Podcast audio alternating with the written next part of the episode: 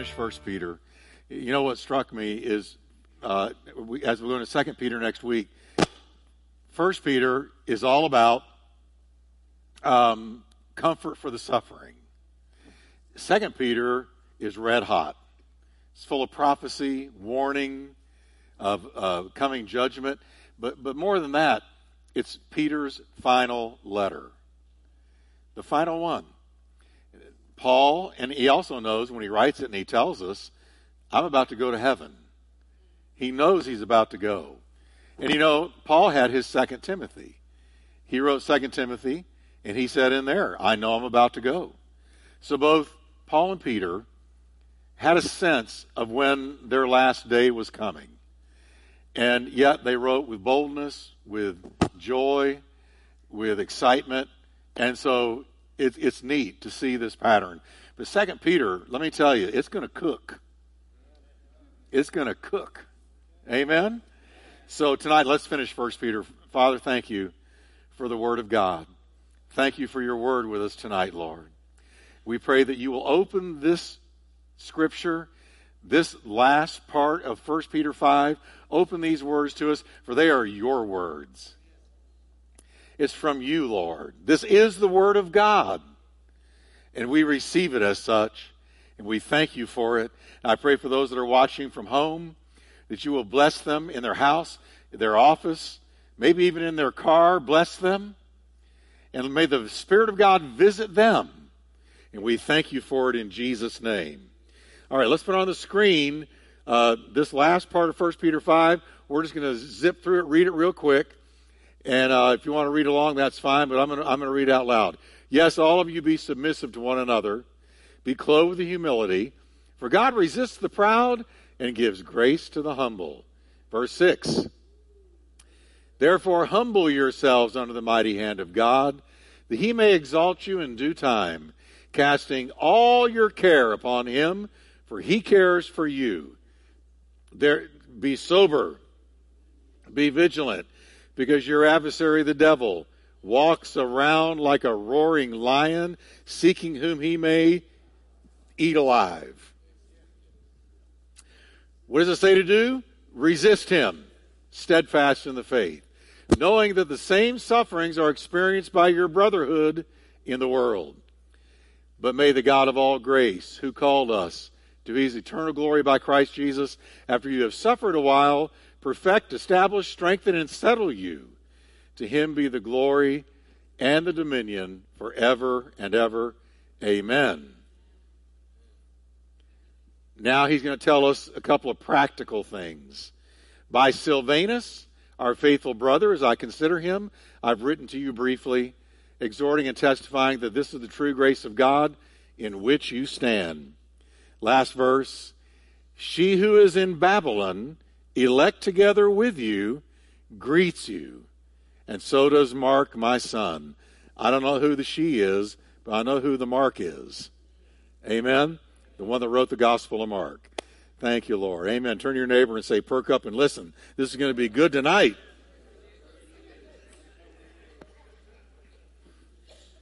In the Word of God good? I just love the Word of God. Amen. Now, last time we, we finished with looking at Peter's words on humility. We saw that the way up in God's kingdom is down into servanthood. The way up is down in humility. And in the second half of verse 5, humility is still, still on the apostles' mind.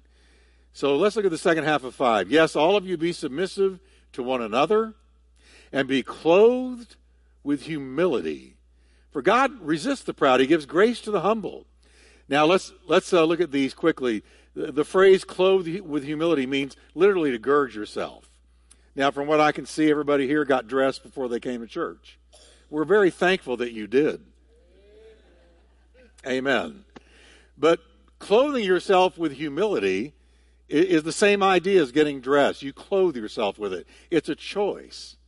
You know, this is one of Paul's favorite little terms put on Jesus, put on love, uh, put off the old man. It's the same idea. By decision, by faith, we clothe ourselves in humility. You decide you're going to be humble. You humble yourself. I'd rather humble myself any old day than God have to do it for me. Amen? So, humility is something we put on and we wear. We're to wear it around the house, to the store, to church, to work. We're to wear humility. Nobody wore humility like Jesus. By the time he was 12, he fully knew who he was and who his father was. Okay, change mics.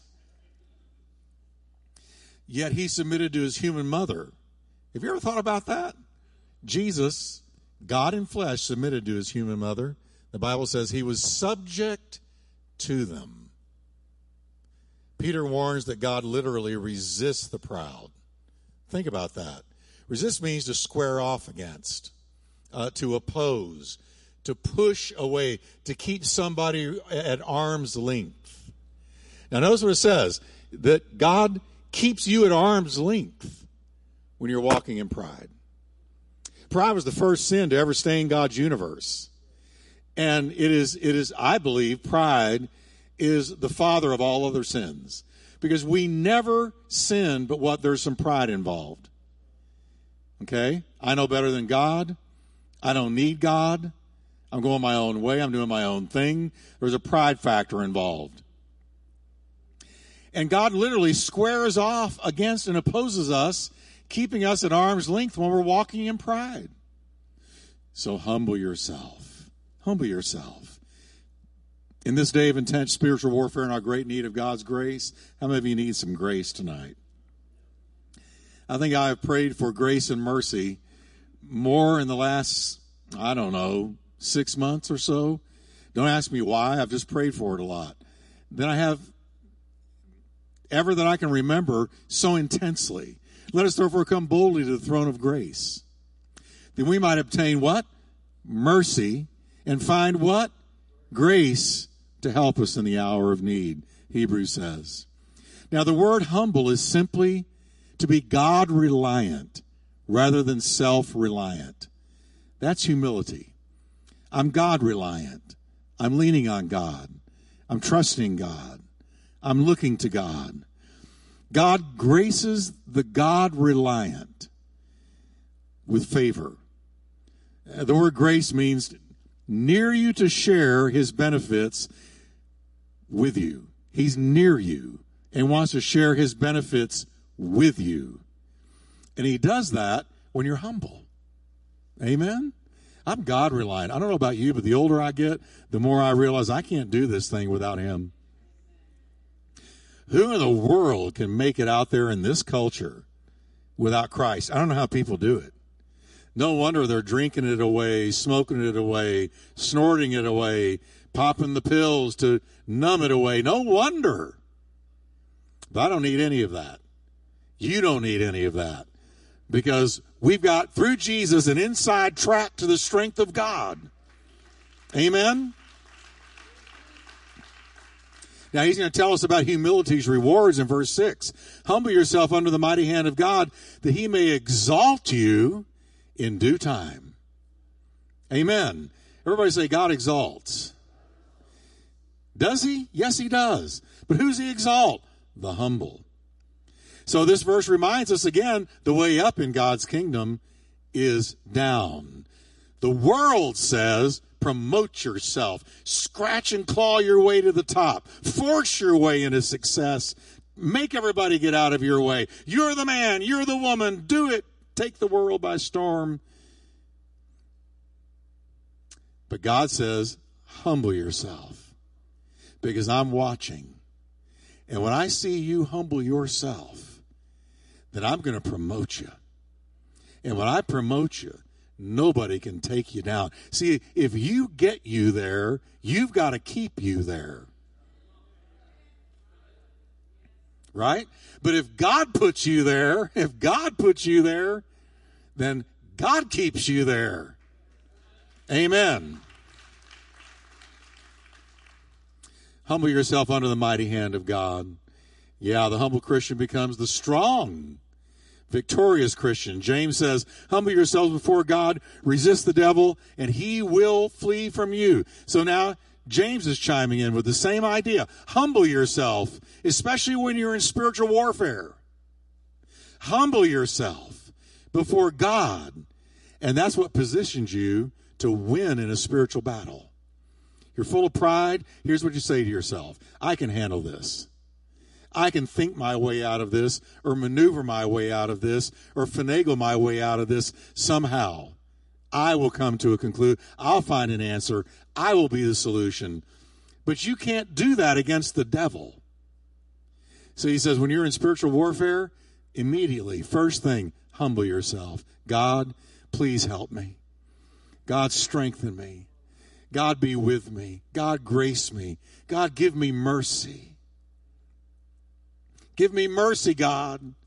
Don't let me fight this alone. This is bigger than me, but it's not bigger than you. Amen. So humility puts me in a position of strength and victory. So humble yourself. I think the easiest way to humble yourself is tell the truth about yourself. Just look in the mirror and tell the truth. You're not all that in a bag of chips.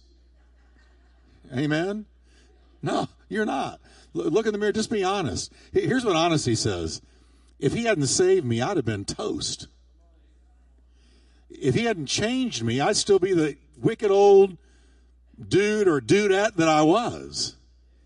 If God hadn't done what he's what he had, what he's done in me, where would I be? Tell the truth about yourself. Paul did. He said, "I am what I am by the grace of God." I, I am what I. Let's try that together. I am what I am by the grace of God. Yeah. That's the easiest way I know to humble yourself. Just be honest about yourself. Just be honest. Whatever good thing is in me is in me because of Him. Amen. If I love better than I did last year, it's because of Him. If I have any patience, it's because He's worked it in me. If if I have if I've if I've been delivered from all the sin and the, the, the mess that I was in, it wasn't by my doing. It wasn't rehabilitation. It wasn't turning over a new leaf. It wasn't a New Year's resolution. Resolution. It wasn't a self-help thing. No, it was the grace. I am what I am by the grace of God. And from that position of humility, Peter says, "Cast all your care upon Him, for He cares for you." The word care, you, you probably know what it is. It's anxiety. Cast all your anxiety on him. All of your worries are to be cast upon the Lord. Not some of them, not every once in a while, uh, but every day. Cast your cares upon the Lord. That means He's got them, you don't. There are things, folks, God never intended for us to carry. All right? Come unto me, all you that labor and are heavy laden. With what? With cares, with worries, with fears, with struggles, with doubts. Come unto me, all you that labor and are heavy laden, and I will give you rest. All right? So cast all your cares upon him. Most of us do it this way, like we fish. You fish, and it goes way out there. You cast that bait, and then immediately you start reeling it back in. And that's the way a lot of us cast cares onto the Lord. We cast it. Oh, yeah, I cast it on you, Lord. But in 10 minutes, we're doing this. And we're bringing it back in.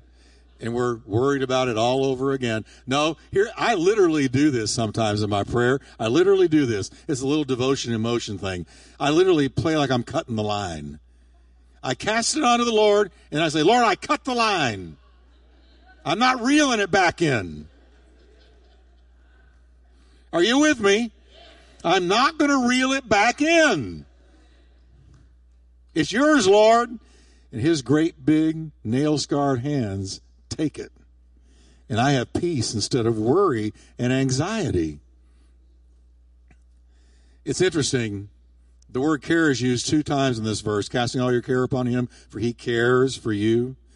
Uh, the first time, care is used, it's in the plural, meaning we're to cast our many and varied anxieties onto the Lord. Cast your multiple, plural cares. But the second time it's used, he cares. It means this someone having an interest in you, somebody who has an interest in you. Cast all of your multiple cares because they're usually many. But then, why? And how do you know he takes them? Because he cares. He has an interest in you. He's interested in you. I want you to say, He's interested in me. Now, you may feel insignificant out there. You may feel like nobody knows you're alive on the planet.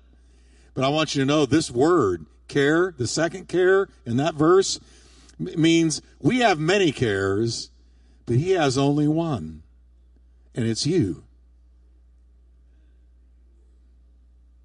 It's you. He, let's say together, He cares for me. He cares for me. You're his one and only care, focus, interest. Peter now turns his focus to the enemy, our enemy, the devil. Verse 8 Be sober, be vigilant. Your adversary, the devil, as a roaring lion, walks about seeking whom he may devour. Now, I want you to notice something. He's not just an adversary, he's your adversary. Isn't that what he says?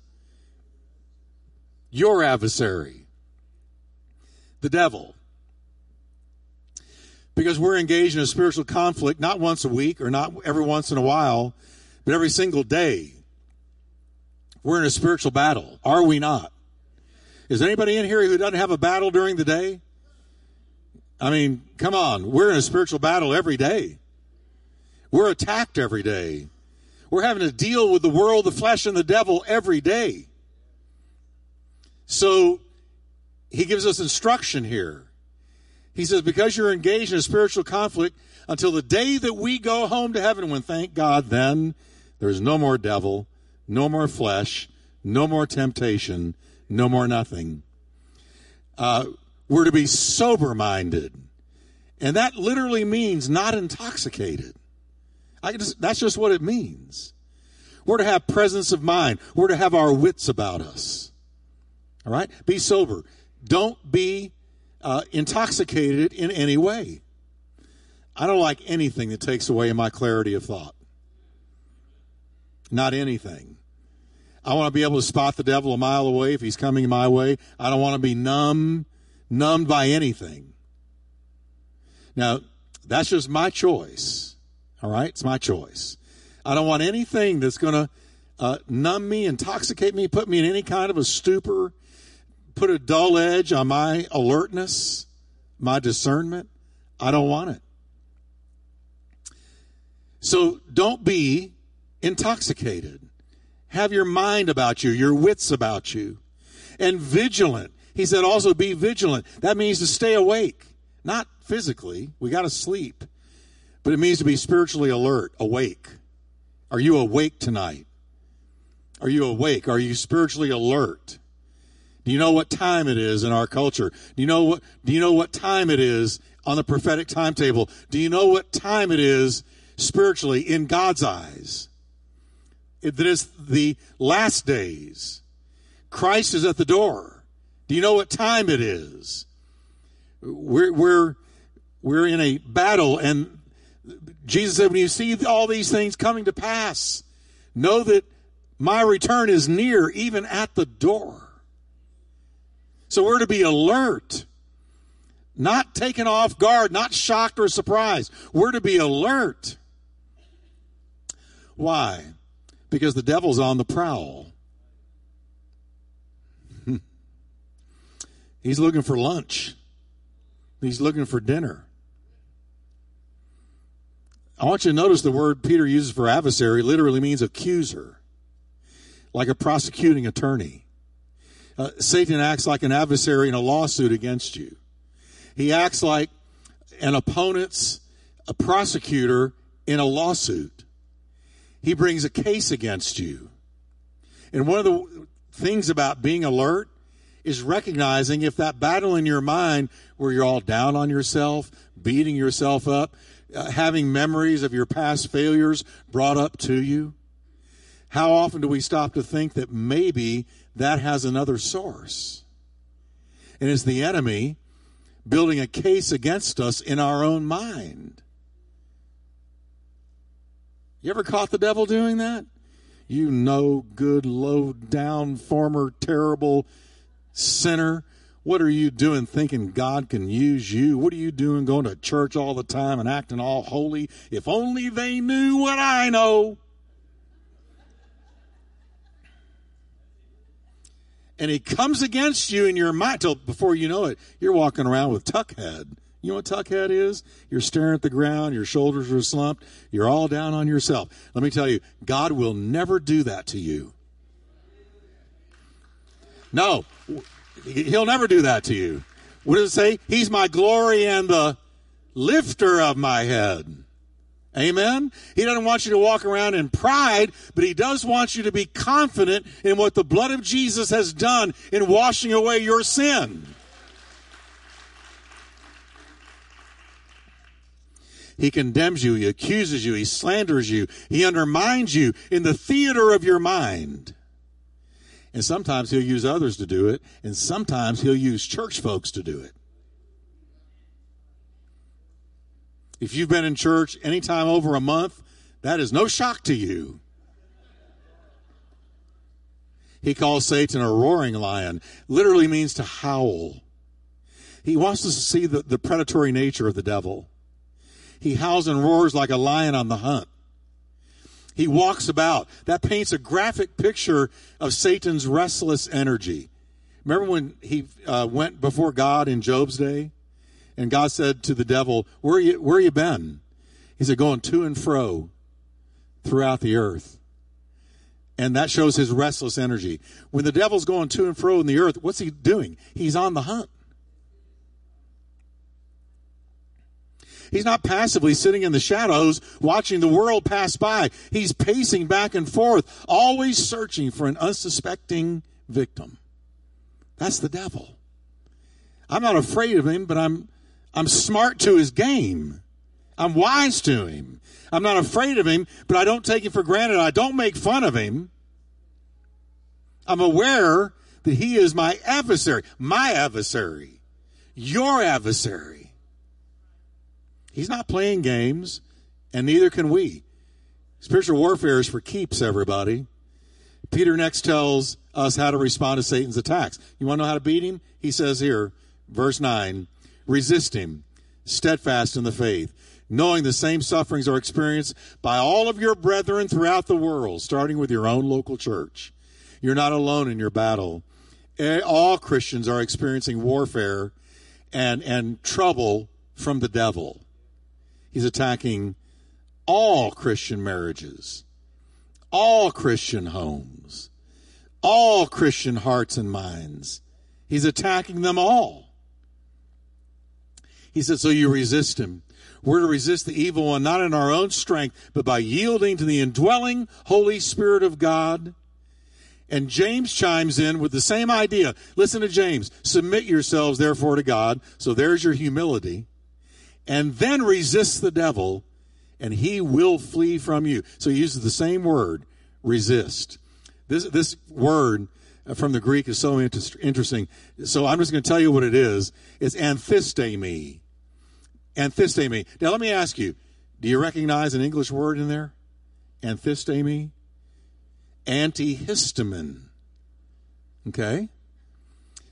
So our medical community in uh, oh, probably a couple of centuries ago or so, when they came, whenever they came up with antihistamines, uh, they borrowed from this Greek word anthistemi.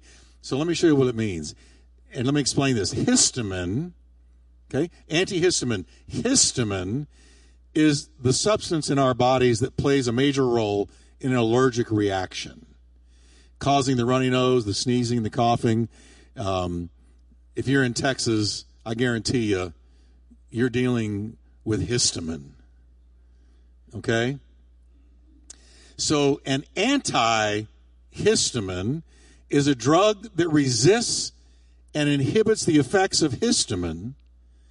It pushes it back so that we can breathe, stop coughing, the watery eyes stop, because the histamine is being resisted by an antihistamine. So when we resist the devil in Jesus' name, it's like a spiritual antihistamine, all right, that blocks the devil's progress and sends him running. Resist the devil, anthistemi, resist the devil, and he will run from you. He will run from the name of Jesus. He will run. But here's the thing. Here's the key, everybody. You got to first submit to God. If you're not submitted to God, you can rebuke the devil all day long. It won't do you any good. We've got to be submitted to God first. Are you submitted to God? So when we're under attack, the very first thing we need to ask ourselves is this Is he attacking your marriage? Is he attacking your kids? Is he attacking your money? Is he attacking your peace? Is, he attacking? Are you experiencing a warfare? Here's the first thing you got to ask yourself because you're in a battle. You're going to have to fight or just take it. I'm not going to let the devil bully me around. I'm going to fight him. I'm going to resist him. But the first thing is, am I submitted to God? Am I in obedience to God in any way, in every way I know? Is there any area in my life where He's been prodding me, nudging me, either by His Spirit or by His Word, to do something, to deal with something, and, and I haven't done it? Is there anything like that? Because if I'm not submitted to God, I can't win. So there's a there's a there is a process in spiritual warfare. You know, I hear people commanding the devil to this, that, and the other. You know, you need demons cast out of you and all this stuff going around about Christians needing deliverance every other week. And I'm going to tell you something. If you're submitted to God, that's what deals with the devil. Submit to God and resist the devil, and he runs from you. He flees from you. So the devil's looking for Christians who aren't submitted to God, and he can wreak havoc. But what a powerful thing it is when we submit to God and resist the devil. He, he runs. I love the idea of Satan running away from me because of Jesus in me, running away from the Jesus in me. Amen. Everybody say, He'll flee from me. Now, Peter goes next into God's grace. The God of all grace who called us to his eternal glory by Jesus Christ after you have suffered a while. Now, under, underline or circle that word suffer because here's Peter returning to his original subject in, in chapter 1 suffered. After you have suffered a while. What happens after you have suffered a while? God perfects you, establishes you, strengthens you, and settles you. After what? After you have suffered. Wow. So Peter's once again pointing out that God uses suffering. Uh, isn't it a revelation anybody here that Christians suffer? And it doesn't mean you don't have enough faith if you're suffering. Nothing wrong with your faith just because you're suffering. Matter of fact, you're going to suffer in some ways you didn't before. The devil attacking you, um, uh, various war, types of warfare, uh, temptations, uh, persecutions from the outside world. There are persecutions and there, there are there are troubles and sufferings we experience as Christians that non Christians don't. Conversely, there's things we never suffer from that non Christians do. Amen. Like unrequited guilt, condemnation, no victory over sin, no victory over temptation, all kinds of ways. So here's the thing. After you have suffered a while. Now, so Peter is telling us, and I want you to catch this, church, because this is the gist of First Peter. That God uses, he takes what the enemy means for evil and he turns it for our good. He uses suffering. Now you say, well, if he's going to use suffering to develop me and strengthen me, that's not fair. Why can't he just wave a wand and make me what he wants me to be? Why do I have to go through suffering? Well, that's not mean. I want you to think about those football players on the field. They want the Super Bowl ring. Now, if you want the Super Bowl ring and you're at the beginning of the season, then you know this. They're out on a hot field prior to football season. They want that ring. They want to win. They want the victor's crown. They want to be a winning team and not a losing team. Here's what they do. They get on that hot field. They sweat. They groan. They suffer. All under the demands of the man they hire to make them as good as they can be. He knows this will never happen apart from some grueling workouts, tough discipline, and suffering. Go up to any of them after they've had a, a, a hard day of practice on the field in 100 degrees out there in Texas. Ask them, how was today? Suffered. I suffered. That coach is a devil. He's Satan. You know what Tom Landry once said?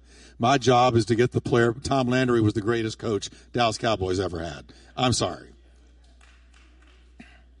Tom Landry once said, My job is to get the players to do what they don't want to do so they can be what they really want to be. Now that is good because God does the same thing. Make me like Jesus, Lord. God says, say that one more time, real good and loud. Make me like Jesus. I want to be just like your son, Lord. God says, okay, get ready for a long journey. Get ready for some suffering. Get ready for some trials. Get ready for some hard knocks. Get ready, get ready, get ready. I've often thought to myself, if I could have foreseen when I was 19 what I would go through to get to where I've got, I'm not so sure I would have stepped forward as easily as I did. It takes God a lifetime to make a man or a woman of God. It doesn't happen overnight. Oh no. Peter says there's a process with God. After you have suffered for a while, after you have suffered for a while, he puts limits on it. That's good news. Uh, God draws lines in the sand where Job, remember Job? He's told the devil, you can do all these things, but you can't take his life. He drew a line in the sand. And at the end of his suffering, we see a stronger, better Job than the one we find at the beginning. But it took some stuff to get there. So look at what the after suffering produces. God intends us to be perfect. He said he will perfect you. Well, that the Greek word we translate into perfect is not the same as being perfect.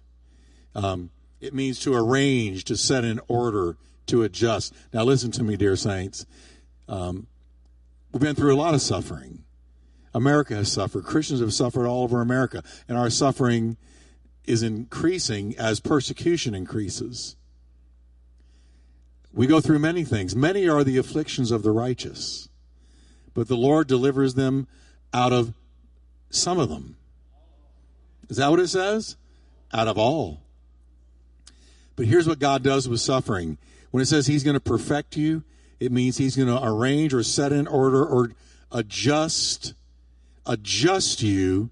Uh, it, it's the same Greek word used to describe John mending his net. Okay? John's mending the net that was torn. How is it that God uses suffering to mend us, to fix some things? I wish sometimes it didn't take suffering, but he uses it.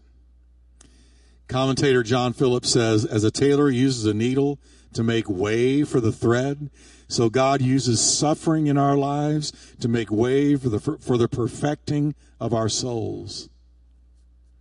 Yeah. Are you hurting tonight? God's going to use it. Are you hurting tonight? I'm not saying God brought it, but I'm saying God's going to use it. Are you hurting tonight? It is God's needle. He's going to He's going to weave the thread of his character through that suffering, and somehow or another, he's going to use it to mend in you some things that need mending. Then he says, God uses suffering to establish us. Sterizo is the Greek word. It means to make something secure. It's the idea of driving a stake into the ground to hold a tent firmly in place. So God uses suffering to establish us, to hold us in place. Sterizo, I can almost hear stable in it. Suffering has the effect of making us unmovable in our faith. It plays a part in mending our souls. It establishes us in our walk. And then Peter says it strengthens you. We're strengthened to achieve what God's called us to do. Somehow or another, God uses suffering to do it. And finally, and this is my favorite one of all four, suffering will settle you. I love the word settled. I love being settled. How many of you like being settled? I'm a settling kind of guy. I love being steady Eddie, settled, settled in my face, settled in my walk. But he says, He'll settle you. After you have suffered a while, He'll settle you.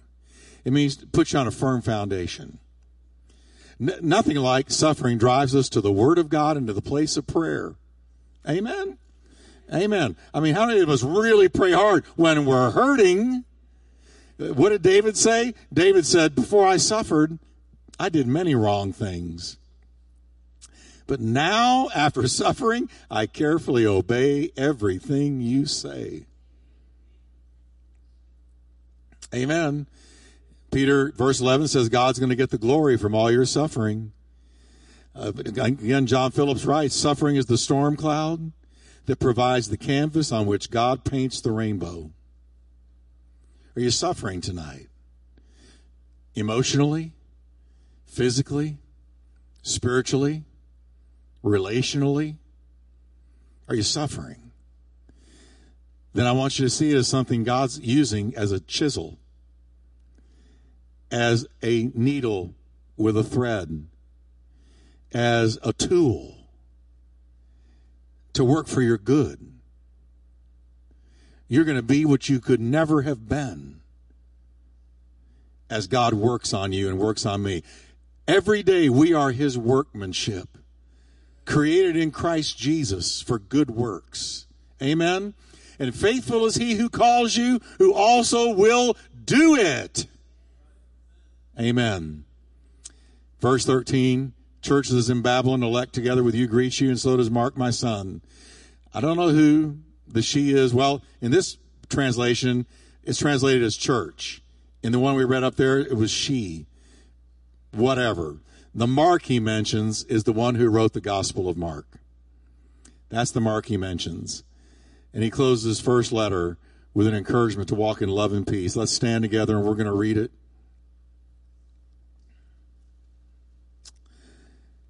Let's put it up there. I love this. Now, don't obey this literally. We don't need rumors going around. That's the church. They're kissing each other all the time. Don't do that. This, this is something I can guarantee tell you this was a first century thing. This doesn't fly here.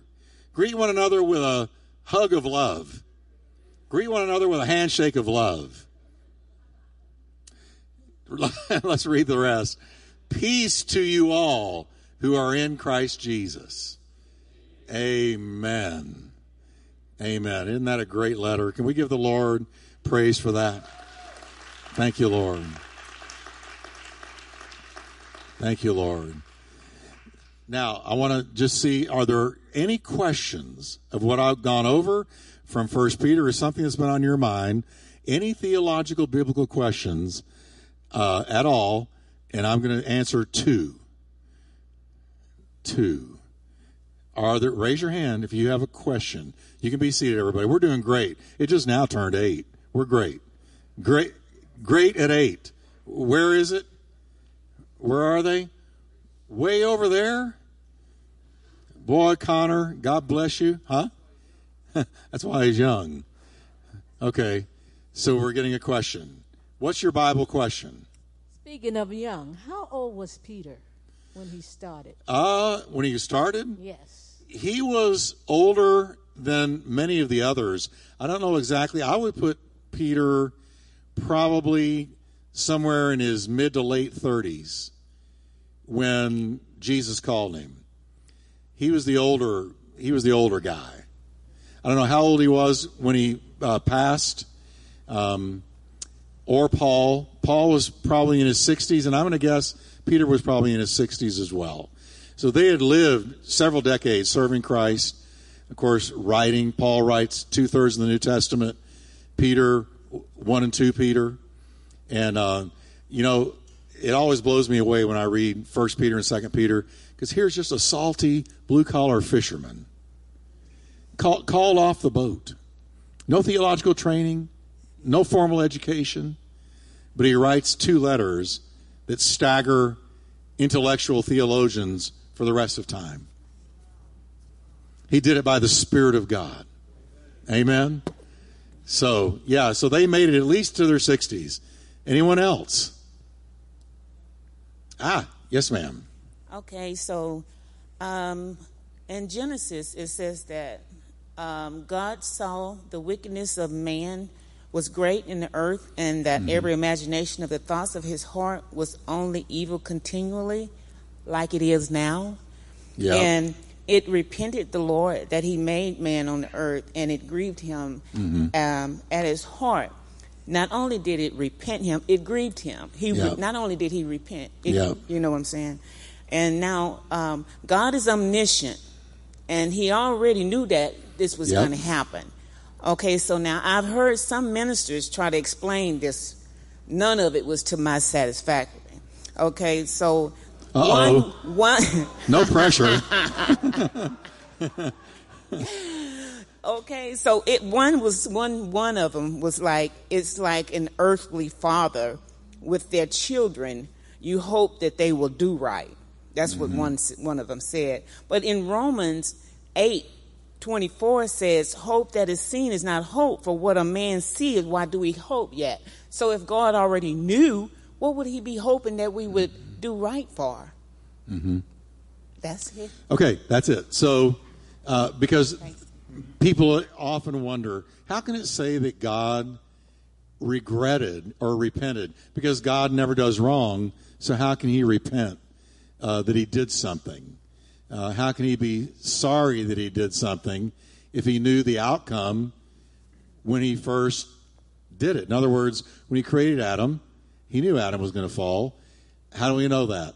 Because Paul tells us in Ephesians and other places that God chose us in Christ before the foundation of the world. So God, the, the plan of redemption was already hatched, was already decided in the eternal counsels of God before he ever made Adam. So, this is one of the mysteries. The Bible talks about mysteries. Uh, um, this is one for me. It's a mystery. Uh, God knew, yet God made Adam. Now, I believe he one of the keys here. God made man with a will. He did not want robots. What glory is it? What are you going to get out of somebody loving you or wanting to be with you if you program them to do it? Right? You, you got a robot that's been programmed to think you're the greatest thing since peanut butter, and so they're only acting the way you program them. So what, what is that? No, God made man with a will. That's why he put the tree in the garden of the knowledge of good and evil because he gave man a choice. You can obey me or you can not. But God knew he was not going to do it. So when it says that by the time of Noah, Genesis 6, that every thought was evil and it repented uh, God that he made man, that is a Hebrew expression for how sin grieved God. Because even though he knew man was going to fall, the sin still grieved him. The, still, the sin still vexed him, hurt him, affected him. And so God wasn't literally, boy, I, I repent. Who's he going to repent to? He's God. God didn't, it doesn't mean he repented. It means that the sin was grieving God and that it did grieve him. He was about to judge the entire planet. But it's, it's telling us that though God knows the outcome of everything, it doesn't stop him from giving the option to choose him. Like he knew Judas was going to do what Judas did. Jesus knew that Judas was going to do what Judas did. But he picked him anyway. I believe when Jesus picked the 12, Judas was amongst them. He knew Judas was going to be the one. Yet he picked him anyway, and Judas still had a choice. And so, and he was still judged for his sin, even though we're told that it was in the eternal plan of God that Judas do what he do, do what he did, uh, because Christ was to die on the cross for our sins. So it was in God's plan. Yet Jesus said of Judas, "Better for you that you'd never been born." So it's not telling us that God literally repented or, or regretted that he actually followed through with his plan. It's telling us sin, no matter where it's found, what context it's found in, still grieves God. He was grieved. And I think right now, when he looks, I mean, he knows that Christ is going to return soon. He knows that Christ will put an end to the world the way it is right now. But um, I guarantee you, God is grieved over the condition of our culture and our world right now. I read the news every day. I've stopped reading it so much, but I can't believe what I'm reading. I can't believe the depths to which our country has sunk. And not just our country, but the whole Western civilization, and then also the East have just sunk into such depravity and wickedness and evil. I mean, we've got the edge on Sodom right now. Does God look at that and say, I wish I'd never made man? No. He looks at it and it grieves him. It repents him, as in it grieves him. It hurts him. So, yeah, having known the end from the beginning, um, he knew exactly where man would be at that time, but it doesn't mean it didn't make him sorrowful because man didn't choose for God, but went his own way. Amen. Amen. Okay. Um, anyone else? All right, let's stand together. Oh, one more. Way back there. I, uh, I was just, uh, you know how you were saying about how the how the devil he can be inside our head, like telling us certain things, like how we not, you know, uh, worthy. Like you know, we know there's a uh, evil spirit, right? So, you know, speaking in tongues, like a God given gift. I was wondering wondering if like if you could also use your like speaking tongues in your spirit. Like not just saying it in your head, but you know, saying it in your spirit without saying it out loud. I'm did you catch I, I'm having a hard time understanding the question. Like, do you have any knowledge on speaking in tongues inside of your spirit, like not saying it out loud? Oh, do you, can you speak in tongues within yourself without saying it? Yes. Oh, you're you're probably referring to the voice groanings that can't be uttered. In Romans, the, the, the Spirit of God causes groanings that cannot be uttered. So they're not uttered, but your spirit inside is praying. At least that's one verse I'm thinking of. Yeah. Uh, that verse is not about tongues.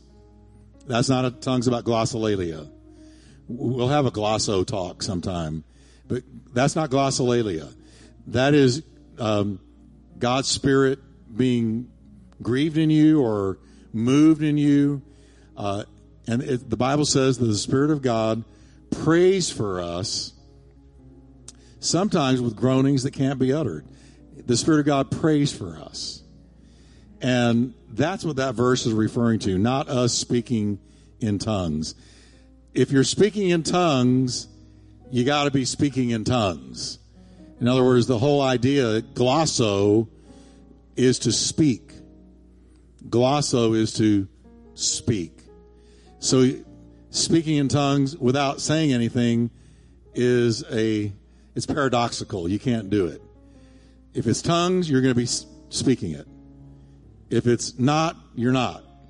but you can't, you know, if I'm speaking in tongues, and I'll just tell you, I, I have a prayer language. I have since I was 19, and I pray a lot in a prayer language, uh, but it's always verbal. I, I can't do it in here without giving vent to it. That's the idea of the word. Uh, what verse did you say that was? It's Romans 8. I, I don't know the exact verse, but it would be Romans 8. All right. It's in there. Thank you. Okay, you bet. Let's stand, everybody.